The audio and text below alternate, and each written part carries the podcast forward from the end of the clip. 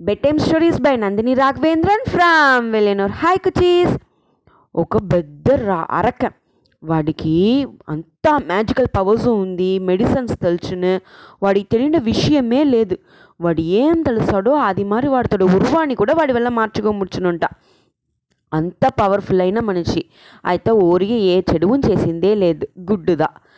వాడికి బోర్ కొట్టేంట.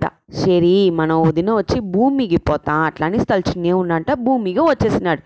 భూమికి వచ్చిందో విని చూసా అందరూ భయపడుతురే అట్లా అనేసి వాడేం చేసినాడు? వాడితో ఉరువాన్ని నార్మల్గా మార్చినేసినాడు మనిషిని మరి. దాని వనగా ఊర్లో చుట్టి చుట్టి వస్తూ ఉన్నాడంట.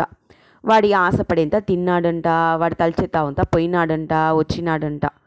అప్పుడు అక్కడ ఓ బిడ్డని చూసేసినాడు. వాడికి పెళ్ళి చేసుకోవాలని ఆశ వచ్చేసా.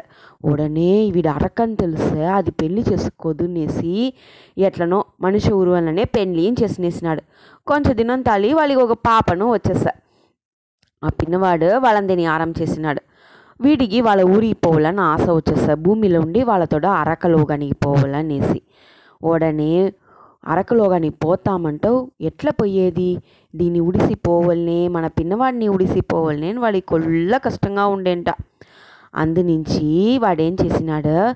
మనం చెప్తాక అది ఏడ్చును కష్టపడును మన చెప్పవద్దు అని తలిచినంట అరక సేరినేసి వాళ్ళ పెళ్ళాందర చెప్పకుండా కెలంబుతాను చూసేప్పుడు కొడుగు వేసేసినాడు కొడుగుని చూసిందో వాళ్ళ కొళ్ళలో కష్టమయ్యేసి ఆసాసగా చూసి చూసి వాళ్ళ తిండిద్దన్న కొడుగుని. అందునుంచి కొడుకుని పిలిచి నేను వచ్చి నీకు ఒక పవర్ ఇచ్చాను. నువ్వు ఎప్పుడైనా నీకు దీని తింటే యూజ్ చేసుకోవచ్చునే అట్లా అని చెప్తిరింట సేరి అట్లా అని చెప్పేసి ఓ మంత్రం చెప్పిస్తిరింట ఈ మంత్రాన్ని పెట్టి నువ్వు ఓర్ని కావంటాను పొలచపెట్ట ముడుచును.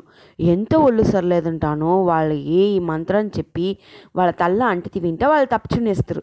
ఏంగా ఉంటాను సరియా పొడుచును అట్లా అని చెప్తున్నంట అయితే నే ఎప్పుడైనా నీ కన్నుగా తెలుస్తుంది నువ్వు ట్రీట్మెంట్కి పోయేప్పుడు అట్లా అంట వాళ్ళు ఈ ట్రీట్మెంట్ చెయ్యగా. యాలంట వాళ్ళతోడ లైఫ్ ముడించిపోతుంది అని అర్థం. అట్లా అని చెప్తుంటా అరక సేరి అట్లా అని చెప్పినంట ఆ మంత్రాన్ని నేర్చునేసినాడు ఆ పిన్నవాడు.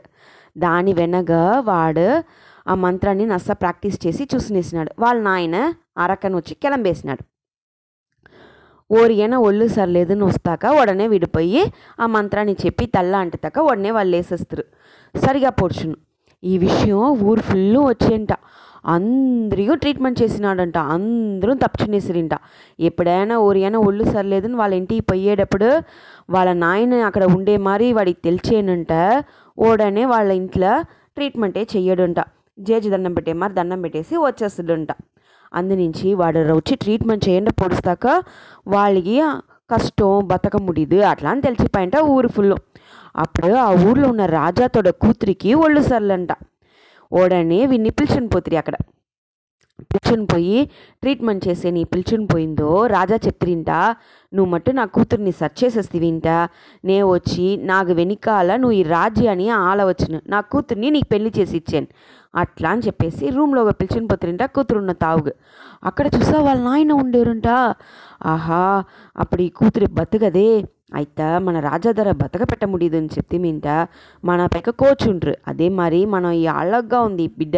దీన్ని మనం పెళ్ళి చేసుకోముడియంటే పోర్చును. అట్లా అనేసి యోచినాడంట ఉడనే అమ్మా అమ్మా ఇక్కడ చూడిమా మన నాయన చిక్కేసే అట్లా అని చెప్పినాడంట.